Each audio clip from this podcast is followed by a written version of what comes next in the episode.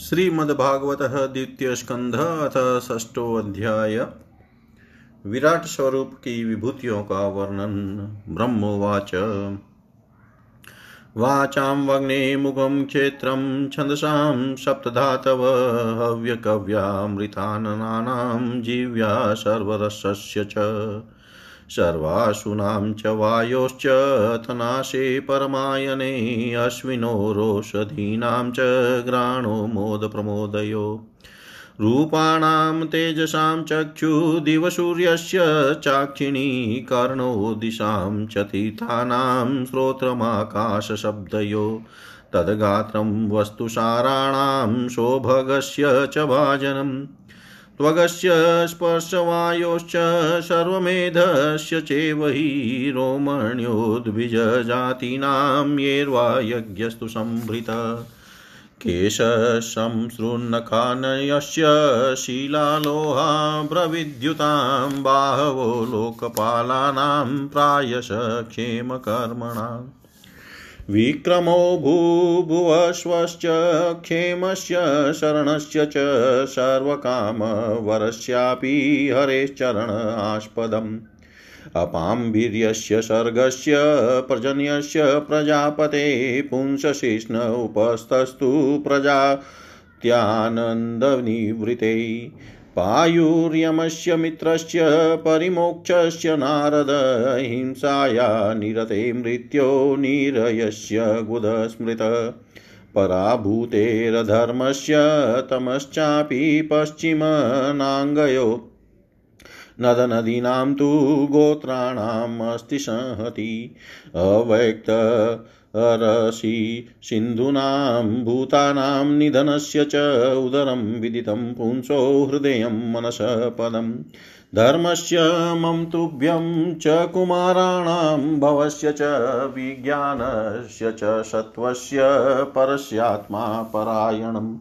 अहं भवान् भवश्चेव त इमे मुनयोऽग्रजा सुरासुरनरा नागा खगा मृगसरीसृपा गन्धर्वाप्सरसो यक्षा रक्षो भूतगणोरगा पशव पितरसिद्धा विद्याद्रासचारणा द्रुमा अन्ये च विविधा जीवा जलस्थल्लनभोकश ग्रहक्षकेतवस्तारास्तडितस्तन्नयित्नव सर्वं पुरुषः एवेदं भूतं भव्यम्। भवच्यत यत तेनेदमावृतं विश्वं वितस्तिष्ठमधितिष्ठति। स्वधिष्णयं प्रतपन, प्राणो बहिश्च प्रतपत्यजोषो एवं विराजं प्रतपस्तपत्यन्त बहिः पुमान् सोऽमृतस्याभयस्येषो मत्रयमनं यद्य त्यगात् महिमेश ततो भ्रमणपुरुषस्य दुरत्यय। पादेषु सर्वभूतानि पुंसस्थितिपदो विदु अमृतं क्षेमं भय। जित्रिमुग्नोऽदाहि मूर्धसु पादास्त्रयो बहिः चाशन् प्रजानां य आश्रमान्तस्त्रीलोक्यास्त्वपरो गृहमेधोऽबृहद्व्रत श्रुतिविचक्रमे विश्वं शासनानशने उभे यद्विद्या च विद्या च पुरुषस्तु भयाश्रय।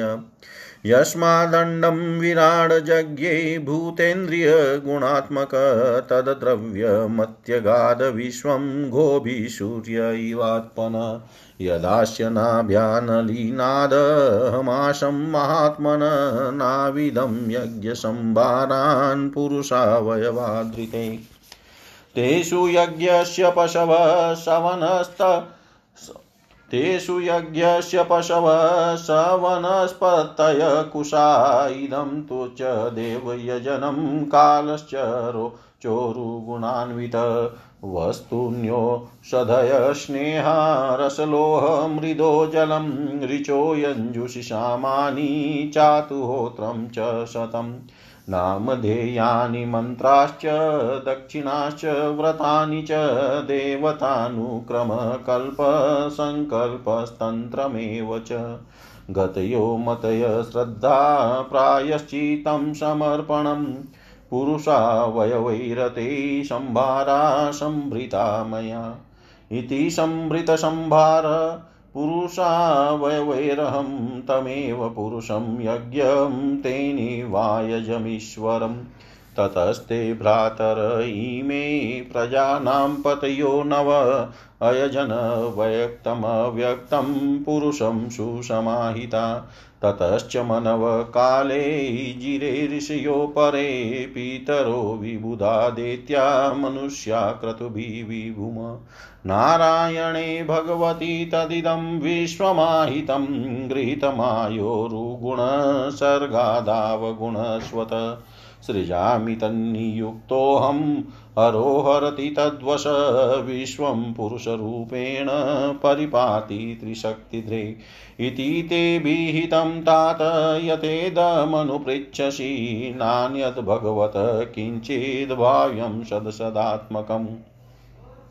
न भारती मे अङ्गमृषोपलक्ष्यते न वै क्वचिन्मे मनसो मृषा गति न मे शिकानि पतन्त्यसत्पते यन्मे हृदोत्कण्ठ्यवताधृतो हरि। सोऽहं समान्नायमयस्तपोमय प्रजापति, नामभिवन्दितः पति। आस्ताय योगं निपुणं समाहितस्तं नाद्य गचं यतः आत्मसम्भव। नतोऽस्म्यहं तत्चरणं समीयुषां। भवचिदं स्वस्त्ययनं सुमङ्गलम्। यो हि आत्ममाया विभवं स्म पर्यगाद, यथा नभ स्वान्तमथा परे कुत नाहं न यूयं यदृतां गतिं विदु, न वामदेव किमुता परेशुरा। तन्मायया मोहितबुद्धयस्त्विदं विनिर्मितं चात्मसम्मं विचक्ष्महे। यस्यावतारकर्माणि गायन्ति अस्मदादय न यं विदन्ति तत्त्वेन तस्मै भगवते नमः। स एष आद्यपुरुष कल्पे कल्पे सृजत्यतः आत्मा आत्मन्यात्मनात्मानं संयच्छति च पाति च। विशुद्धं केवलं ज्ञानं प्रत्यकसम्यग्वस्थितं सत्यं पूर्णमनाद्यन्तं, निर्गुणं नित्यमद्वयम् ऋषे विदन्ति मुनय, प्रशान्तात्मेन्द्रियाशया, यदा तदेवा सतर्के स्थिरो दीयेत विप्लुतम्। आद्यो अवतारपुरुषः परस्य कालस्वभावसदसन्मनस्द्रव्यं विकारो गुण इन्द्रियाणि विराटस्वराटस्तास्नुचरिष्णुभुम् अहं भवो यज्ञ इमे प्रजेशा दक्षादयो ये भवदादयश्च। स्वलोकपाला खगलोकपाला नृलोकपालास्थललोकपाला गन्धर्वविद्याधरचारणीशा ये यक्षरक्षोरगान् नागनाथा ये यक्षरचोरगनागनाथा ये वा ऋषीणां वृषभा पितॄणां, देत्रेन्द्रियसिद्धेश्वर दानवेन्द्रा, अन्ये च ये प्रेतपिशाचभूतकुष्माण्डयादो मृगपक्षधीशा। यत्किञ्च लोके भगवन्महस्वदोजसस्वदबलवत् क्षमावत्। श्रीविभूत्यामवदभूततारणं तत्त्वं परं रूपवद स्वरूपम् प्राधान्यतो यानृशं मामनन्ति लीलावतारान् पुरुषस्य भूम्न आपीयतां कर्णकषाय शोषाननुक्रमिष्येत इमान् सुपेशान् ननुक्रमिष्येत इमान् सुपेशान्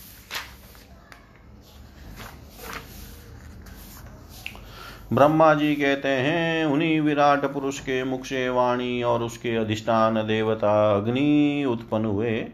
सातो छंद। सातो छंद है, गायत्री, त्रिष्टुप, अनुष्टुप, उष्णिक बृहति पणंक्ति और जगति, ये सात छंद है। गायत्री, त्रिष्टुप, अनुष्टुप, बृहति, पंक्ति और जगति, ये सात छंद हैं। ये सातों छंद उनकी सात धातुओं से निकले हैं। मनुष्यों, पितरों और देवताओं के भोजन करने योग्य अमृतमय अन्न सब प्रकार के रस, रसन, इंद्रिय और उसके अधिष्ठात्री देवता वरुण विराट पुरुष की जीवा से उत्पन्न हुए हैं। उनके नाशा छिद्रों से प्राण, अपान, व्यानुदान और समान ये पाँच सौ वा प्राण और वायु तथा घ्राण इंद्रिय से अश्विनी कुमार समस्त औषधियाँ एवं साधारण तथा विशेष गंध उत्पन्न हुए हैं।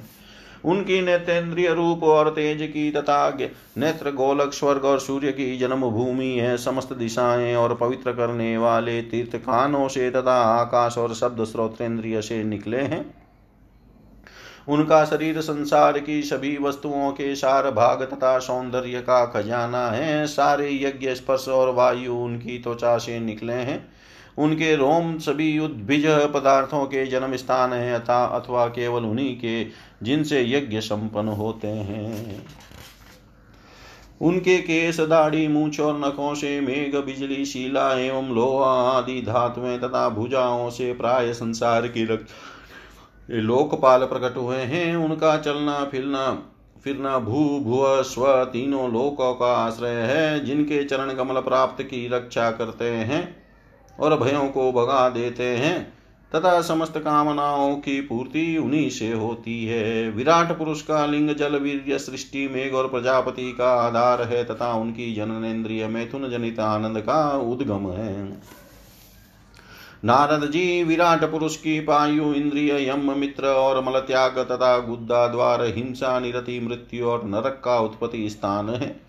उनकी पीठ से पराजय, धर्म और ज्ञान नाड़ियों से नद, नदी और हड्डियों से पर्वतों का निर्माण हुआ है। उनके उदर में मूल प्रकृति, रस नाम की धातु तथा समुद्र समस्त प्राणी और उनकी मृत्यु समाई हुई है।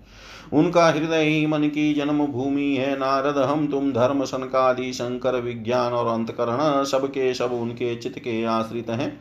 कहाँ तक गिनाए मैं तुम तुम्हारे बड़े भाई शनकादि शंकर देवता, दित्य, मनुष्य, नाग, पक्षी, मृग, रेंगने वाले जंतु, गंधर्व अप्सराएँ, यक्ष, राक्षस, भूत प्रेत, सर्प, पशु, पीतर, सिद्ध विद्याधर चारण, वृक्ष और नाना प्रकार के जीव, जो आकाश जल या स्थल में रहते हैं, ग्रह, नक्षत्र, केतु, पूछल तारे तारे। बिजली और बादल, ये सब के सब विराट पुरुष ही हैं। यह संपूर्ण विश्व जो कुछ कभी था है या होगा, सबको वह घेरे हुए है और उसके अंदर यह विश्व उसके केवल दस अंगुल के परिमाण में ही स्थित है। ब्रह्मांड के सात आवरणों का वर्णन करते हुए वेदांत प्रक्रिया में ऐसा माना गया है कि पृथ्वी से दस गुणा जल है, जल से दस गुणा अग्नि अग्नि से दस गुणा वायु वायु से दस गुणा आकाश आकाश से दस गुणा अहंकार अहंकार से दस गुणा महत्व और महत्व से दस गुणी मूल प्रकृति है। वह प्रकृति भगवान के केवल एक पाद में है। इस प्रकार भगवान की महत्ता प्रकट की है, यद सांगुल्य न्याय कहलाता है। जैसे सूर्य अपने मंडल को प्रकाशित करते हुए ही बाहर भी प्रकाश फैलाते हैं, वैसे ही पुराण पुरुष परमात्मा भी संपूर्ण विराट विग्रह को प्रकाशित करते हुए ही उसके बाहर भीतर सर्वत्र एक रस प्रकाशित हो रहा है। मुनिवर जो कुछ मनुष्य की क्रिया और संकल्प से बनता है, उससे वह परे है और अमृत एवं अभय पद मोक्ष का स्वामी है। यही कारण है कि कोई भी उसकी महिमा का पार नहीं पा सकता। संपूर्ण लोक भगवान के एक पाद मात्र अंश मात्र है और उनके अंश मात्र लोकों में समस्त प्राणी निवास करते हैं। भूलोक भूलोक और स्वलोक के ऊपर महलोक है। उसके भी ऊपर जन तप और सत्य लोकों में क्रमशः अमृत, क्षेम एवं अभय का नित्य निवास है। जन तप और सत्य इन तो तीनों लोकों में ब्रह्मचारी वान वानप्रस्थ एवं सन्यासी निवास करते हैं। दीर्घकालीन ब्रह्मचार्य से रहित गृहस्थ भूलोक भूलोक और स्वलोक के भीतर ही निवास करते हैं। शास्त्रों में दो मार्ग बतलाए गए हैं। एक विद्या रूप कर्म मार्ग, जो सकाम पुरुषों के लिए है, और दूसरा उपासना रूप विद्या का मार्ग, जो निष्काम उपासकों के लिए है। मनुष्य दोनों में से किसी एक का आश्रय लेकर भोग भोग प्राप्त करने वाले दक्षिण मार्ग से अथवा मोक्ष प्राप्त करने, कराने वाले उत्तर मार्ग से यात्रा करता है। किंतु पुरुषोत्तम भगवान दोनों के आधारभूत हैं। जैसे सूर्य अपनी किरणों से सबको प्रकाशित करते हुए भी सबसे अलग है, वैसे ही जिन परमात्मा से इस अंड की और पंचभूत, एकादश इंद्रिय और गुणमय विराट की उत्पत्ति हुई है, वे प्रभु भी इन समस्त वस्तुओं के अंदर और उनके रूप में रहते हुए भी उनसे सर्वथा अतीत हैं। जिस समय इस विराट पुरुष के नाभि कमल से मेरा जन्म हुआ, उस समय इस पुरुष के अंगों के अतिरिक्त मुझे और कोई भी यज्ञ की सामग्री नहीं मिली। तब मैंने उनके अंगों में ही यज्ञ के पशु यूप स्तंभ कुश यज्ञ भूमि और यज्ञ के योग्य उत्तम काल की कल्पना की। ऋषि श्रेष्ठ यज्ञ के लिए आवश्यक पात्र आदि वस्तुएँ, जौ, चावल आदि, औषधियाँ, घृत आदि, स्नेह पदार्थ छह रस, लोहा, मीठी जल ऋग यजु, शाम, चातुर्होत्र यज्ञों के नाम, मंत्र दक्षिणा व्रत देवताओं के नाम पद्धति ग्रंथ, संकल्प, तंत्र, अनुष्ठान की रीति। गति मति श्रद्धा प्रायश्चित और समर्पण, यह समस्त यज्ञ सामग्री मैंने विराट पुरुष के अंगों से ही इकट्ठी की। इस प्रकार विराट पुरुष के अंगों से ही सारी सामग्री का संग्रह करके मैंने उन्हें सामग्रियों से, उन्हीं सामग्रियों से उन यज्ञ स्वरूप परमात्मा का यज्ञ के द्वारा यजन किया। तदनंतर तुम्हारे बड़े भाई नौ प्रजापतियों ने अपने चित्त को पूर्ण समाहित करके विराट एवं मंत्रयामी रूप से स्थित उस पुरुष की आराधना की। इसके पश्चात समय समय पर मनु, ऋषि, पितर, देवता दैत्य और मनुष्यों ने यज्ञों के द्वारा भगवान की आराधना की। नारदीय संपूर्ण विश्व उन्हीं भगवान नारायण में स्थित है जो स्वयं तो प्राकृत गुणों से रहित है, परंतु सृष्टि के प्रारंभ में माया के द्वारा बहुत से गुण ग्रहण कर लेते हैं। उन्हीं की प्रेरणा से मैं इस संसार की रचना करता हूँ। उन्हीं के अधीन होकर रुद्र इसका संहार करते हैं और वे स्वयं ही विष्णु रूप से इसका पालन करते हैं, क्योंकि उन्होंने सत्व रज और तम की तीन शक्तियाँ स्वीकार कर रखी है। बेटा, जो कुछ तुमने पूछा था, उसका उत्तर मैंने तुम्हें दे दिया। भाव या भाव कार्य या कारण के रूप में को ऐसी कोई भी वस्तु नहीं है जो भगवान से भिन्न हो। प्यारे नारद, मैं प्रेम पूर्ण एवं उत्कंठित हृदय से भगवान के स्वर्ण में मग्न रहता हूँ। इसी से मेरी वाणी कभी असत्य होती नहीं दिखती, मेरा मन कभी असत्य संकल्प नहीं करता और मेरी इंद्रियाँ भी कभी मर्यादा का उल्लंघन करके कुमार्ग में नहीं जाती।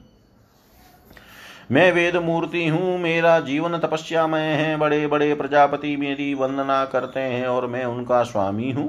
पहले मैंने बड़ी निष्ठा से योग का सर्वांग अनुष्ठान किया था, परंतु मैं अपने मूल कारण परमात्मा के स्वरूप को नहीं जान सका। क्योंकि वे तो एकमात्र भक्ति से ही प्राप्त होते हैं। मैं तो परम मंगल में एवं शरण आए हुए भक्तों का जन्म मृत्यु से छुड़ाने वाले परम कल्याण स्वरूप भगवान के चरणों को ही नमस्कार करता हूँ। उनकी माया की शक्ति अपार है। जैसे आकाश अपने अंत को नहीं जानता, वैसे ही वे भी अपनी महिमा का विस्तार नहीं जानते। ऐसी स्थिति में दूसरे तो उसका पार पा ही सकते, कैसे सकते हैं? मैं मेरे पुत्र तुम लोग और शंकर जी भी उनके सत्य स्वरूप को नहीं जानते, तब दूसरे देवता तो उन्हें जान ही कैसे सकते हैं? हम सब इस प्रकार मोहित हो रहे हैं कि उनकी माया के द्वारा रचे हुए जगत को भी ठीक ठीक नहीं समझ सकते। अपनी अपनी बुद्धि के अनुसार ही अटकल लगाते हैं। हम लोग केवल जिनके अवतार की लीलाओं का गान ही करते रहते हैं, उनके तत्व को नहीं जानते, उन भगवान के श्री चरणों को, चरणों में मैं नमस्कार करता हूँ। वे अजम, अजन्मा एवं पुरुषोत्तम है, प्रत्येक कल्प में वे स्वयं अपने आप आप में अपने आप की ही सृष्टि करते हैं, रक्षा करते हैं और संहार कर लेते हैं। वे माया के लेस से रहित केवल ज्ञान स्वरूप है और अंतरात्मा के रूप में एक रस स्थित है। वे तीनों काल में सत्य एवं परिपूर्ण गुण है न उनका आदि है न अंत वे तीनों गुणों से रहित सनातन एवं अद्वितीय है। नारद महात्मा लोग जिस समय अपने अंतकरण इंद्रिय और शरीर को शांत कर लेते हैं, उस समय उनका साक्षात्कार करते हैं। परंतु जब असत पुरुषों के द्वारा कुतर्कों का जाल बिछाकर उनको ढक दिया जाता है, तब उनके दर्शन नहीं हो पाते। परमात्मा का पहला अवतार विराट पुरुष है, उसके सिवा काल स्वभाव कार्य कारण मन पंचभूत अहंकार तीनों गुण, इंद्रिया, ब्रह्मांड, शरीर, उसका अभिमान, स्थावर और जंगम जीव, सबके सब उन अनंत भाव गवान के ही रूप हैं। मैं शंकर, विष्णु, दक्ष आदि ये प्रजापति, तुम और तुम्हारे जैसे अन्य भक्त जन स्वर्ग लोक के रक्षक पक्षियों के राजा मनुष्य लोक के राजा, नीचे के लोकों के राजा, गंधर्व, विद्याधर और चारणों के अधिनायक यक्ष राक्षस सांप और नागों के स्वामी महर्षि पितृपति दैत्येन्द्र सिद्धेश्वर दानवराज और भी प्रेत पिशाच भूत कुष्मांड जल जंतु मृग और पक्षियों के स्वामी एवं संसार में और भी जितनी वस्तुएँ ऐश्वर्य, तेज इंद्रिय बल, मनोबल, शरीर बल या क्षमा से युक्त हैं, अथवा जो भी विशेष सौंदर्य, लज्जा, वैभव तथा विभूति से युक्त एवं जितनी भी वस्तुएँ अद्भुत वर्ण वाली भगवान या वन वाली रूपवानी और अरूप है वे सब के सब परम तत्वमय भगवान भगवत रूप ही है। नारद, इनके शिवा, परम पुरुष, परमात्मा के परम पवित्र एवं प्रधान प्रधान लीला अवतार भी शास्त्रों में वर्णित है। उनका मैं क्रमशः वर्णन करता हूँ। उनके चरित्र सुनने में बड़े मधुर एवं श्रवणेन्द्रिय के दोषों को दूर करने वाले हैं। तुम सावधान होकर उनका रस पी लो। इति श्रीमद्भागवते महापुराणे पारमहंस्यां सहितायां द्वितीयस्कन्धे षष्ठोऽध्याय सर्वं श्रीशां सदाशिवार्पणम् अस्तु। ॐ विष्णवे नमः, ॐ विष्णवे नमः, ॐ विष्णवे नमः। श्रीकृष्णं शरणं मम। श्रीमद्भागवतः द्वितीयस्कन्ध सप्तमोऽध्याय भगवान के लीला अवतारों की कथा ब्रह्मोवाच।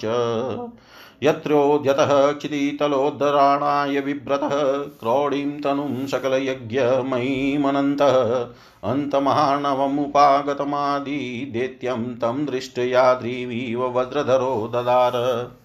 जातो रुचेरजनयत सूयमान सुयज्ञ आकुतिषु मरानतः दक्षिणायाम् लोकत्रयस्य महती महरद यदार्ती स्वायम्भुवेन मनुना हरिरीत्यनुक्तः यज्ञै च कर्दमगृहे द्विजः देवहूत्यां स्त्रीभिः समं नवभिरात्मगतिं स्वमात्रै ऊचेयात्मस मलं गुणसङ्गपङ्कमस्मिन् विधूय कपिलस्य गतिं प्रपेदे। अत्रेरपत्यमभिकाङ्क्षत आह तुष्टो दतामः मयाहमिति यद् भगवान् स दतः यदपादपङ्कजपरागव्यपवित्रदेहा योगाधिमापुरुभयीं यदुहेहयाध्या तप्तं तपो विविधलोकशिसृक्षया मे आदोषनाथ स्वतपसः स चतुशनोऽभूत् प्राकल्पसम्प्लवनिष्ठमिहात्म तत्त्वं सम्यक् जगादमुनयो यदचक्षा। तात्मन धर्मस्य दक्ष द्वितर्यजनिष्ठं मुत्र्या नारायणो नर इति स्वतपः प्रभाव। दृष्ट्वात्मनो भगवतो नियमावलोपं देव्य। त्वनङ्गपृतनां घटितुं न शेकु। कामं दहन्ति कृतिनो ननु रोषदृष्ट्या रोषं दहन्तमुत्ततेन दहन्त्यसंयं सोऽयं यदन्तरमलं प्रविशन्न बिभेति कामकथं न पुनरस्य मनः श्रयेत विद्ध सपत्न्ययुदितपत्रीभिरन्ति राज्ञो बालोऽपि शनुपगतस्तपःसेवनानि तस्मादादध्रुवगतिं गृणन्ते प्रसन्नो दिव्यास्तुवन्ति मुनयो यदुपर्यधस्तात् यद्वेनमुत्तपथगतं द्विजवाक्यवजं विप्लुष्टपौरुषभगं निरये पतन्तम् त्रातवातितो जगति पुत्रपदं च लेभे दुग्धा वशूनि वसुधा सकलानि येन नाभेरसा वृषभ आशसुदे विशून यो वे चचार समदृङ्गजडयोगचर्याम् यत्पारमहंस्यमृषय पदमामनन्ति स्वस्तपशान्तकर्णपरिमुक्तसङ्ग। सत्रे ममाश भगवान् हय शिरसातो साक्षात् स यज्ञपुरुषस्तपनी ईयवर्णछन्दोमयो मखमयो अखिलदेवात्मा वाचो बहुरुशति स्वशतोऽस्य नस्त मतस्यो युगान्तसमये मनुनोपलब्धक्षोणीमयो कायकेत विस्त्रसितानुरूप ये सलिले मुखान्मे आदाय तत्र विजहार वेदमार्गान् क्षीरो ददावमर दानवयुत्थपानाम् उन्मत नता ममृतलब्धय आदिदेव पृष्ठेन कच्छप वपुविददार गोत्रं निद्राक्षणोऽध्रिपरिवर्तकशानकण्डुः त्रैविष्टपोरुभयः शनसिंहरूपः कृत्वा भ्रमद भ्रुकुटिद्रष्टकरालवक्त्रं देतेन्द्रमाशु गदयाभिपतन्तमारां दूरो निपात्य विदधार नखे स्फुरन्तम् अन्तःसरस्युरुबलेन पदे गृहीतो ग्राहेण युतपतिरमृतकण्ठो अम्बुजस्तात् आयदमादिपुरुषा किल लोकनाथ तीर्थस्रव श्रवणमङ्गलनामधेय श्रुत्वा हरिस्तमरणार्थीम प्रमेयश्चक्रायुधपतरा पतगराजभुजादिरूढचक्रेण नक्रवदनं विनिपाटय तस्मादस्ते प्रगृहं भगवान् कृपयो जहार। जायान् गुणैरवरजोऽप्यादिते सुतानां लोकान् विचक्रम इमान् यदथादियज्ञ। क्षमां वामनेन जगृहे त्रिपदच्छलेन याञ्चामृते पतिचरणप्रभुभिनच्चाल्य नातो बलेर यमुरुक्रमपादशोचमापशिका धृतवतो विबुधाधिपत्यं यो वै प्रतिश्रुतमृतेन चिकीर्षदन्यदात्मानसङ्गशिरसाहर्ये अभिमेने तुभ्यं च नारदः वृषं भगवान् विवृधः भावेन साधु परितुष्ट उवाच योगम् ज्ञानं च भागवतमात्मसतत्वदीपं यद्वासुदेव शरणाविन्दुरञ्जसेव। चक्रं च दीक्षविहतं दशसु स्वतेजो मन्मन्तरेषु मनुवंशधरो बिभर्ति। दुष्टेषु राजसु दमं व्यदधात स्वीकृति। स्वकीर्ति सत्ये त्रिपृष्टौ सतीं प्रथयंश्चरित्रे।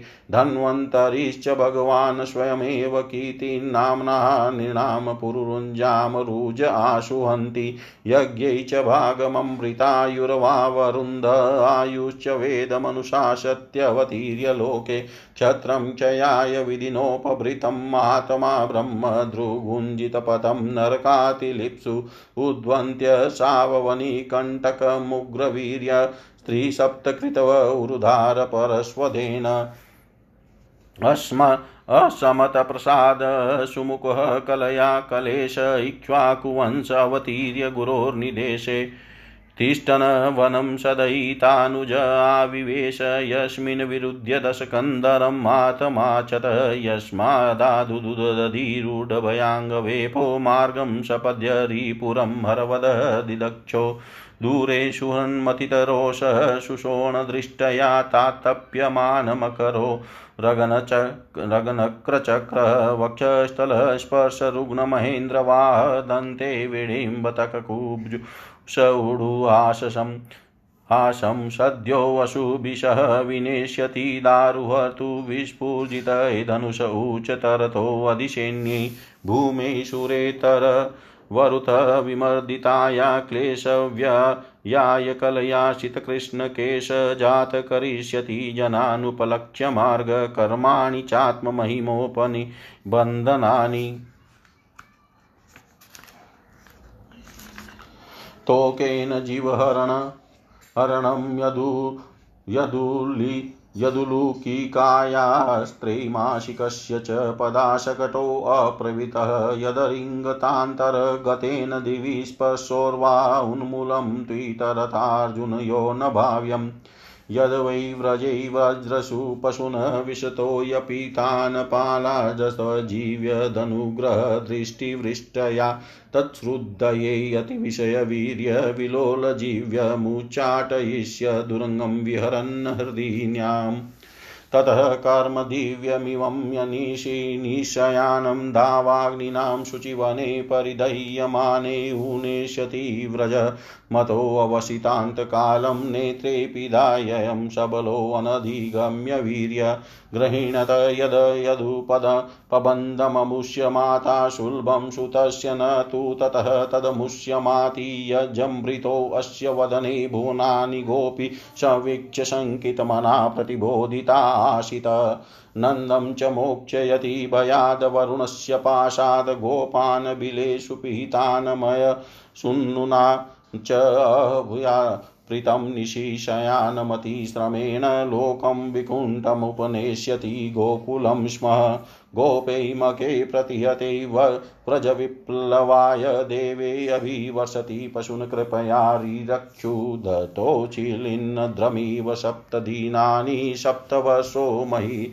द्रमनदे नमनघैककरै सलीलम् क्रीडनवने निशि निशाकररश्मिगौर्यां राशोन्मुखकल्पदयात्तमूर्छितेन उद्दीपितस्मररुजां वज्रभृदवधूनां हतु हरिष्यति शिरोधनदानुगस्य ये च प्रलम्बखरदुर्केश केशयरिष्टं मलेक मलेभङ्कशयवना कुजपौण्ड्रुकाद्या अन्ये च शाल्वकपि बल्वदन्तवक्त्र सप्तोक्ष शम्बरविदुर विदुरतः रुक्मयी मुख्या ये वामृदे शमिति शालिन आतचापा काम्बोजमतस्य कुरु केकय, सृञ्जयाधा यास्यन्त्यदर्शनमलं बलपातभीमव्याजाहव्येन हरिणा निलयं तदीयं।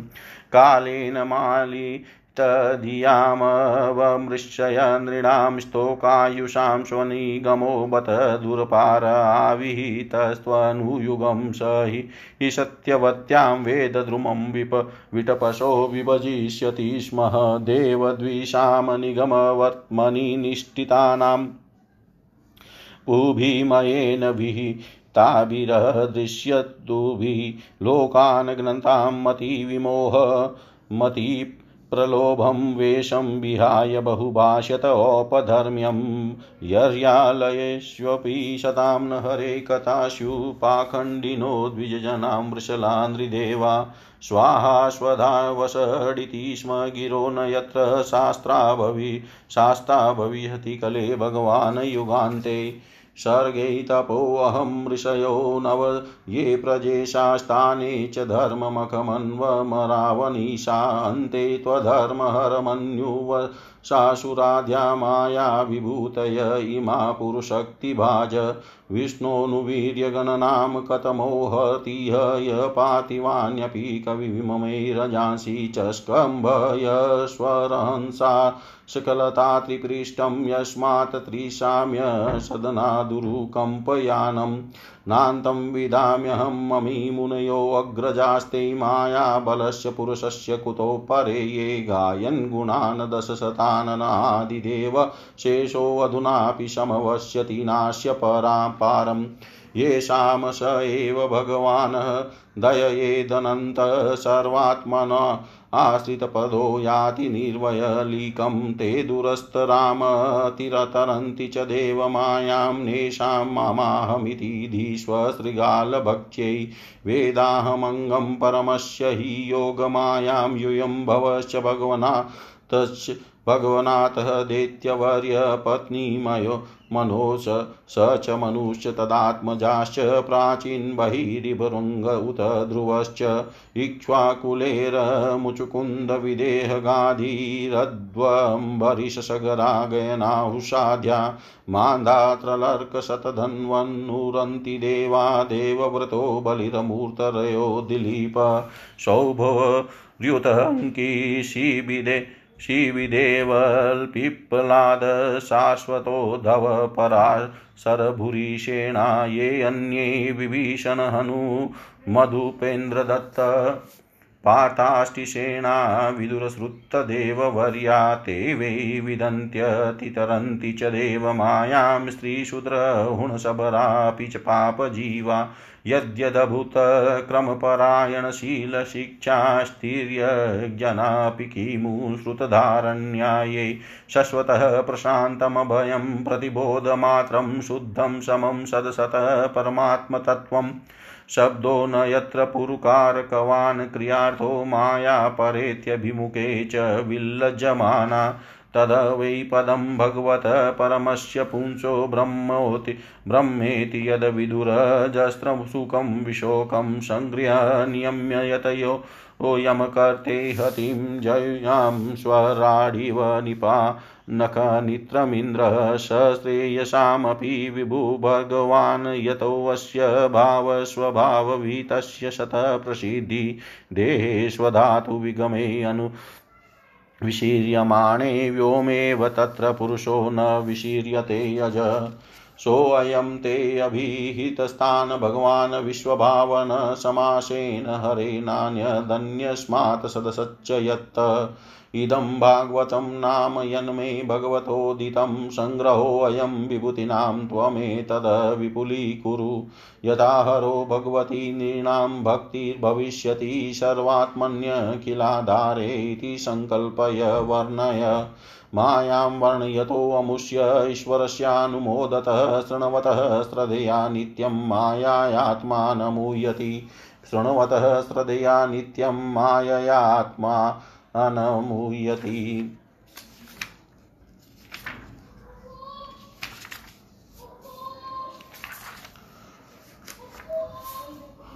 ब्रह्मा जी कहते हैं, अनंत भगवान ने प्रलय के जल में डूबी हुई पृथ्वी का उद्धार करने के लिए ही समस्त यज्ञ में वराह शरीर का ग्रहण किया था।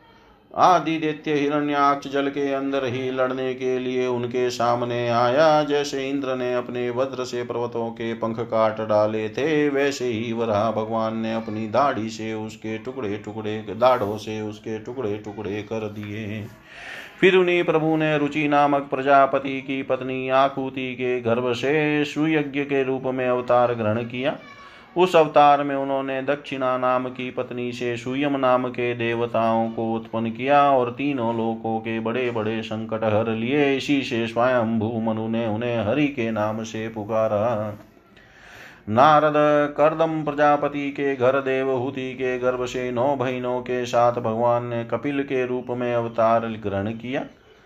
उन्होंने अपनी माता को उस आत्मज्ञान का उपदेश किया, जिससे वे इसी जन्म में अपने हृदय के संपूर्ण मल तीनों गुणों की आसक्ति का सारा कीचड़ धोकर कपिल भगवान के वास्तविक स्वरूप को प्राप्त हो गई। महर्षि अत्रि अत्रि भगवान को पुत्र रूप में प्राप्त करना चाहते थे, उन पर प्रसन्न होकर भगवान ने उनसे एक दिन कहा कि मैंने अपने आप को तुम्हें दे दिया, इसी से अवतार लेने पर भगवान का नाम दत्त दत्तात्रेय पड़ा। उनके चरण कमलों के पराग से अपने शरीर को पवित्र करके राजा यदु और सहस्त्रार्जुन आदि ने योग की, भोग और मोक्ष दोनों ही सिद्धियाँ प्राप्त की। नारद सृष्टि के प्रारंभ में मैंने विविध लोकों को रचने की इच्छा से तपस्या की। मेरे उस अखंड तप से प्रसन्न होकर उन्होंने तप अर्थ वाले सन नाम से युक्त होकर सनक सनंदन सनातन और सनत कुमार के रूप में अवतार ग्रहण किया। इस अवतार में उन्होंने प्रलय के कारण पहले कल्प के भूले हुए आत्मज्ञान का ऋषियों के प्रति यथावत उपदेश दिया, जिससे उन लोगों ने लोगों ने तत्काल परम तत्व का अपने हृदय में साक्षात्कार कर लिया। धर्म की पत्नी दक्ष कन्या मूर्ति के गर्भ से वे नर नारायण के रूप में प्रकट हुए। उनकी तपस्या का प्रभाव उन्हीं के जैसा है। इंद्र की भेजी हुई काम की सेना अप्सराएँ उनके सामने जाते ही अपना स्वभाव खो बैठी। वे अपने हाव भाव से उन आत्मस्वरूप भगवान की तपस्या में विघ्न नहीं डाल सकी। नारद, शंकर आदि महानुभाव अपनी रोष भरी दृष्टि से कामदेव को जला देते हैं, परंतु अपने आप को जलाने वाले असह्य क्रोध को वे नहीं जला पाते। वही क्रोध नर नारायण के निर्मल निर्मल हृदय में प्रवेश करने के पहले ही डर के मारे काँप जाता है। फिर भला उनके हृदय में काम का प्रवेश तो हो ही कैसे सकता है? अपने पिता राजा उतान पाद के पास बैठे हुए पाँच वर्ष के बालक ध्रुव को उनकी सौतेली माता सुरुचि ने अपने वज़न बाणों से भेद दिया था। इतनी छोटी अवस्था होने पर भी वे उस ग्लानी से तपस्या करने के लिए वन में चले गए। उनकी प्रार्थना से प्रसन्न होकर भगवान प्रकट हुए और उन्होंने ध्रुव को ध्रुव पद पर प्रदान दिया। आज भी ध्रुव के ऊपर नीचे प्रदक्षिणा करते हुए दिव्य महर्षिगण उनकी स्तुति करते रहते हैं। कुमार्गामी वेन का ऐश्वर्य और पौरुष ब्राह्मणों के हुंकार रूपी वज्र से जलकर भस्म हो गया। वह नरक में गिरने लगा। ऋषियों की प्रार्थना पर भगवान ने उसके शरीर मंथन से पृथु के रूप में अवतार धारण कर उसे नरकों से उबारा और इस प्रकार पुत्र शब्द को चरितार्थ किया। पुत्र शब्द का अर्थ ही है, पुत नामक नरस नरक से रक्षा करने वाला। उसी अवतार में पृथ्वी को गाय बनाकर उन्होंने उसे जगत के लिए समस्त औषधियों का दोहन किया। राजा नाभि की पत्नी सुदेवी के गर्भ से भगवान ने ऋषभ देव के रूप में जन्म लिया। इस अवतार में समस्त आसक्तियों से रहित रहकर अपनी इंद्रियों और मन को अत्यंत शांत करके एवं अपने स्वरूप में स्थित होकर समदर्शी रूप में उन्होंने जड़ों की भांति योगचर्या का आचरण किया। इस स्त्री को महर्षि लोग परमहंस पद अथवा अवधुत चर्या कहते हैं। इसके बाद उन्होंने स्वयं उन्हीं यज्ञ पुरुष ने मेरे यज्ञ में स्वर्ण के समान कांति वाले हयग्रीव के रूप में अवतार ग्रहण किया। भगवान का वह विग्रह वेदमय, यज्ञमय और सर्वदेवमय है। उन्हीं की नासिका के से श्वास के रूप में वेदवाणी प्रकट हुई। चाक्षुष मनवंत्र के अंत में भावी मनु सत्यव्रत ने मत्स्य रूप में भगवान को प्राप्त किया था। उस समय पृथ्वी रूप रूप नौका के आश्रय होने के कारण वे ही समस्त जीवों के आश्रय बने। प्रलय के उस भयंकर जल में मेरे मुख से गिरे हुए वेदों को लेकर वे उसी से में विहार करते रहे। जब मुख्य मुख्य देवता और दानव अमृत की प्राप्ति के लिए क्षीर सागर को मत रहे थे, तब भगवान ने कच्छप के रूप में अपनी पीठ पर मंद्राचल धारण किया। उस समय पर्वत के घूमने के कारण उसकी रगड़ से उनकी पीठ की खुजलाहट थोड़ी मिट गई। जिससे वे कुछ क्षणों तक सुख की नींद सो सके। देवताओं का महान भय मिटाने के लिए उन्होंने नरसिंह रूप धारण किया। पड़कती हुई भौहों और तीखी दाढ़ों से उनका मुख बड़ा भयावना लगता था।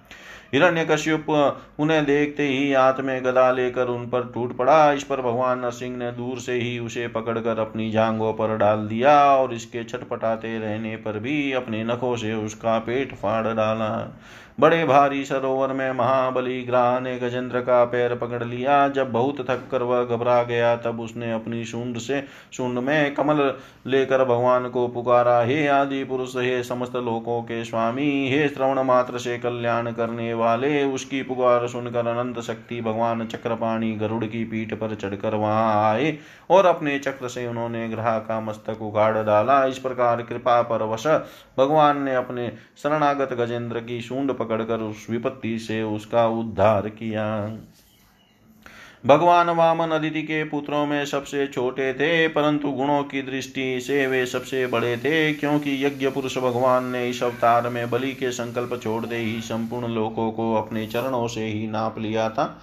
वामन मनकर उन्होंने तीन पग पृथ्वी के बहाने बलि से सारी पृथ्वी तो ले तो ली, परंतु इससे यह बात सिद्ध कर दी कि सन्मार्ग पर चलने वाले पुरुषों को याचना के सिवा और किसी उपाय से समर्थ पुरुष भी अपने स्थान से नहीं हटा सकते, ऐश्वर्य से च्युत नहीं कर सकते।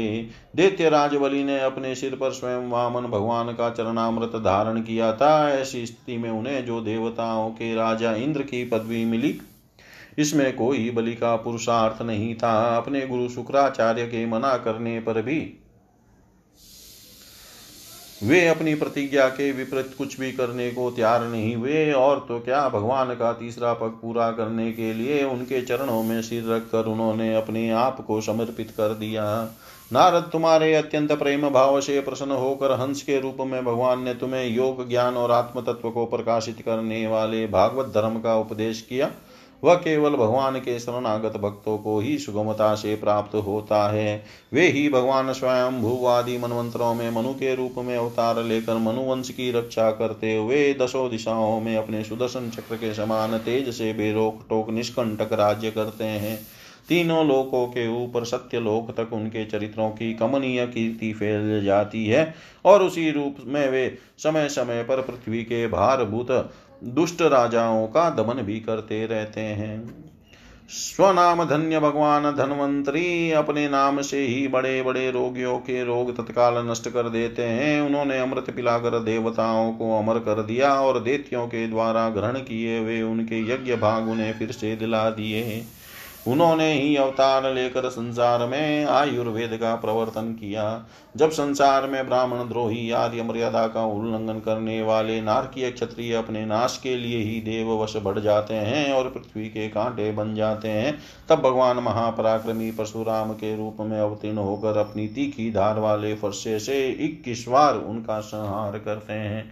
मायापति भगवान हम पर अनुग्रह करने के लिए अपनी कलाओं, भरत, शत्रुघ्न और लक्ष्मण के साथ श्री राम के रूप में इक्ष्वाकु के वंश में अवतीर्ण होते हैं। इस अवतार में अपने पिता की आज्ञा का पालन करने के लिए अपनी पत्नी और भाई के साथ वे वन में निवास करते हैं। उसी समय उनसे विरोध करके रावण उनके हाथों मरता है त्रिपुर विमान को। जलाने के लिए उद्यत शंकर के समान जिस समय भगवान राम शत्रु की नगरी लंका को भस्म करने के लिए समुद्र तट पर पहुँचते हैं। उस समय सीता के वियोग के कारण बढ़ी हुई क्रोधाग्नि से उनकी आँखें इतनी लाल हो जाती है कि उनकी दृष्टि से ही समुद्र के मगरमच्छ सांप और ग्राह आदि जीव जलने लगते हैं और भय से थर थर कांपता हुआ समुद्र झटपट उन्हें मार्ग दे देता है। जब रावण की कठोर छाती से टकराकर इंद्र के वाहन ऐरावत के दांत चूर चूर होकर चारों ओर फैल गए थे, जिससे दिशाएँ सफ़ेद हो गई थी, तब दिग्विजयी रावण घमंड से फूल कर हंसने लगा था। वही रावण जब श्री रामचंद्र जी की पत्नी सीता जी को चुरा कर ले जाता है और लड़ाई के मैदान में उनसे लड़ने के लिए गर्वपूर्वक आता है, तब भगवान श्री राम के धनुष की टंकार से ही उसका वह घमंड प्राणों के साथ तत्ण विलीन हो जाता है। जिस समय झुंड के झुंड दैत्य पृथ्वी को रोंद रौंद डालेंगे और उस समय उसका भार उतारने के लिए भगवान अपने सफ़ेद और काले केश से बलराम और कृष्ण के रूप में कला अवतार ग्रहण करेंगे। केशों के अवतार कहने का अभिप्राय यह है कि पृथ्वी का भार उतारने के लिए भगवान का एक केश ही काफ़ी है। इसके अतिरिक्त श्री बलराम जी और श्री कृष्ण के वर्णों की सूचना देने के लिए भी उन्होंने क्रमशः सफ़ेद और काले केशों का अवतार कहा गया है। वस्तुतः श्री कृष्ण तो पूर्ण पुरुष स्वयं भगवान है। कृष्ण तो भगवान स्वयं। वे अपनी महिमा को प्रकट करने वाले इतने अद्भुत चरित्र करेंगे कि संसार के मनुष्य उनकी लीलाओं का रहस्य बिल्कुल नहीं समझ सकेंगे। बचपन में ही पूतना के प्राण हर हर लेना, तीन महीने की अवस्था में पैर उछाल कर बड़ा भारी झगड़ा उलट देना और घुटनों के बल चलते चलते आकाश को छूने वाले अमलार्जुन वृक्षों के बीच में जाकर उन्हें उखाड़ डालना, ये सब ऐसे कर्म हैं जिन्हें भगवान के सिवा और कोई नहीं कर सकता। जब काल नाग के विष से दूषित हुआ, यमुना जल पीकर बछड़े और गोपालक मर गए तब वे अपनी सुधाम ही कृपा दृष्टि की वर्षा से ही उन्हें जीवित कर देंगे और यमुना जल को शुद्ध करने के लिए वे उसमें विहार करेंगे तथा विष की शक्ति से जीव लपलपाते हुए काल्य नाग को वहाँ से निकाल देंगे। उसी दिन रात को जब वह लोग वही यमुना तट पर सो जाएँगे और दावाग्नि से आसपास का मूंज का वन चारों ओर से जलने लगेगा, तब बलराम जी के साथ वे प्राण संकट में पड़े हुए व्रजवासियों को उनकी आँख बंद कराकर उस अग्नि से बचा लेंगे। उनकी यह लीला भी अलौकिक ही होगी। उनकी शक्ति वास्तव में अचिंत्य है। उनकी माता उन्हें बांधने के लिए जो जो रस्सी लाएगी, वह उनके उदर में पूरी नहीं पड़ेगी। दो अंगुल छोटी ही रह जाएगी। तथा जम्बाही लेते समय श्री कृष्ण के मुख में चौदह भुवन देख कर पहले तो यशोदा भयभीत हो जाएगी, परंतु फिर वे संभल जाएगी।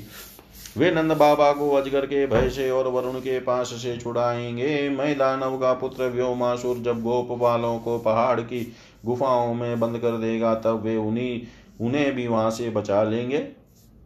गोकुल के लोगों को जो दिन भर तो काम धंधों में व्याकुल रहते हैं, रात को अत्यंत थक कर सो जाते हैं, साधनाहीन होने पर भी वे अपने परम धाम में लाएँगे।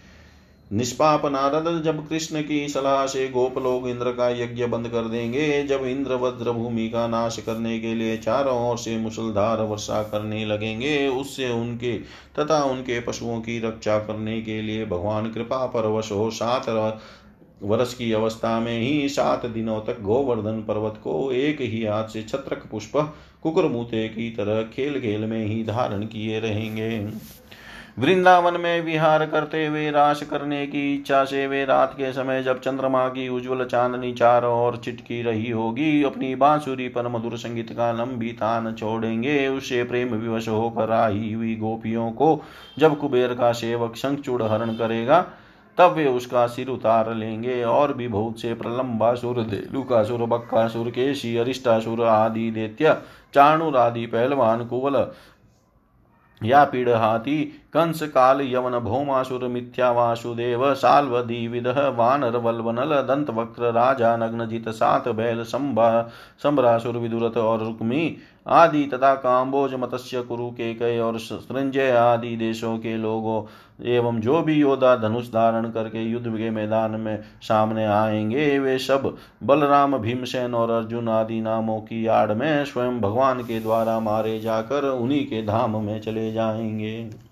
समय के फेर से लोगों की समझ कम हो जाती है, आयु भी कम होने लगती है। उस समय जब भगवान देखते हैं कि अब ये लोग मेरे तत्व को बतलाने वाली वेदवाणी को समझने में असमर्थ होते जा रहे हैं, तब प्रत्येक कल्प में सत्यवती के गर्भ से व्यास के रूप में प्रकट होकर वे वेद रूपी वृक्ष का विभिन्न शाखाओं के रूप में विभाजन कर देते हैं।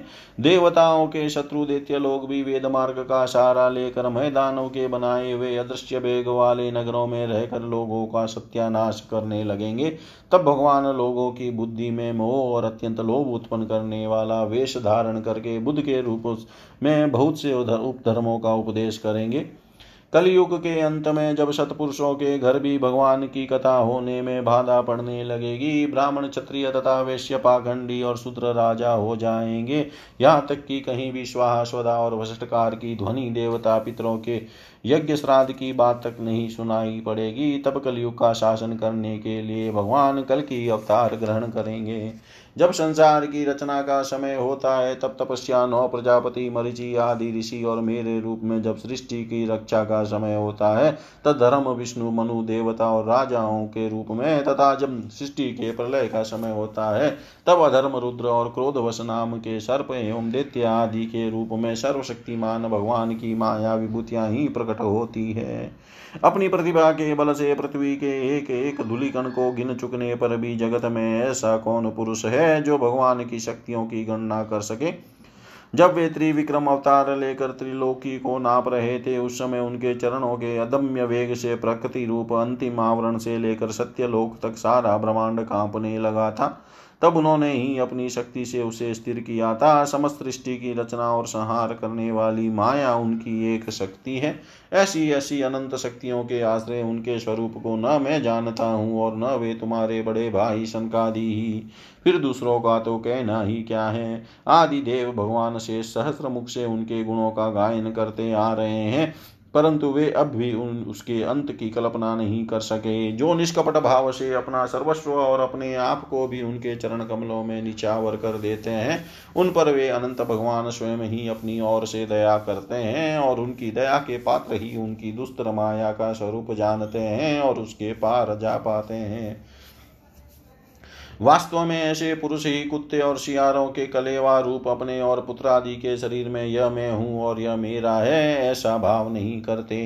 प्यारे नारद, परम पुरुष की उस योग माया को मैं जानता हूँ और तुम लोग भगवान शंकर, दैत्य, कुल भूषण, प्रहलाद, शत्रुपा, मनु, मनुपुत्र प्रिय व्रत आदि, प्राचीन बही, रिभु और ध्रुव भी जानते हैं। इनके सिवा इक्ष्वाकु पुरुर्वा मुचुकुंद, जनक, गाधि, रघु, अम्बरीश, सगर, गय, ये आदि तथा मानदाता, लर्क सतधनवान्तुरंति देव भीष्म बलि अमृतरय दिलीप शौभरी उन्तक शिवि देवल पिप्लाद, सारस्वत, उद्धव पराशर भूरिषेण एवं विभीषण, हनुमान सुखदेव अर्जुन आष्टिशेन विदुर और श्रुत देवादि महात्मा भी जानते हैं। जिन्हें भगवान के प्रेमी भक्तों का सा स्वभाव बनाने की शिक्षा मिली है, वे स्त्री, शूद्र, हुण, भील और पाप के कारण पशु, पक्षी आदि योनियों में रहने वाले भी भगवान की महाया का माया का रहस्य जान जाते हैं और इस संसार सागर से सदा के लिए पार हो जाते हैं। फिर जो लोग वैदिक सदाचार का पालन करते हैं, उनके संबंध में तो कहना ही क्या है? परमात्मा का वास्तविक स्वरूप एक रस शांत अभय एवं केवल ज्ञान स्वरूप है, न उसमें माया का मल है और न तो उसके द्वारा रची हुई विषमताएँ ही वह सत और सत असत दोनों से पर है। किसी भी वेदिक या लो लौकिक शब्द की वहाँ तक पहुँच नहीं है। अनेक प्रकार के साधनों से संपन्न होने वाले कर्मों का फल भी वहाँ तक नहीं पहुँच सकता और तो क्या स्वयं माया भी उसके सामने नहीं जाती, जा पाती, लज्जा कर भाग पर खड़ी होती है। परम पुरुष भगवान का वही परम पद है। महात्मा लोग उसी का शोक रहित अनंत आनंद स्वरूप ब्रह्म के के स्वरूप के में साक्षात्कार करते हैं। संयमशील पुरुष उसी में अपने मन को समाहित करके स्थित हो जाते हैं। जैसे इंद्र स्वयं मेघ रूप से विद्यमान होने के कारण जल के लिए कुआँ खोदने की कुदाल नहीं रखते, वैसे ही वे भेद दूर करने वाले ज्ञान साधनों को भी छोड़ देते हैं। समस्त कर्मों के फल भी भगवान ही देते हैं, क्योंकि मनुष्य अपने स्वभाव के अनुसार जो शुभ कर्म करता है, वह सब उन्हीं की प्रेरणा से होता है।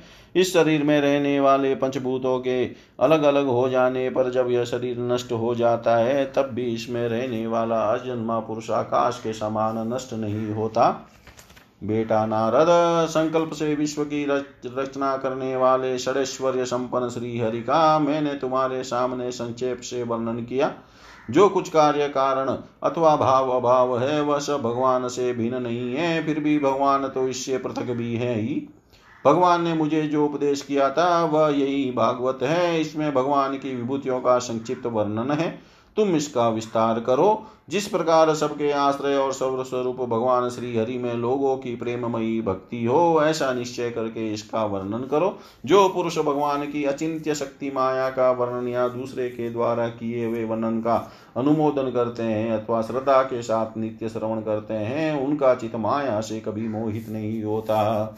इति श्रीमद्भागवते महापुराणे पारमश्याम सहितायां द्वितीयस्कन्धे ब्रह्मनारद संवादे सप्तमोऽध्याय सर्वं श्रीशां सदाशिवार्पणम् अस्तु ॐ विष्णवे नमः विष्णवे नमः ॐ विष्णवे नमः।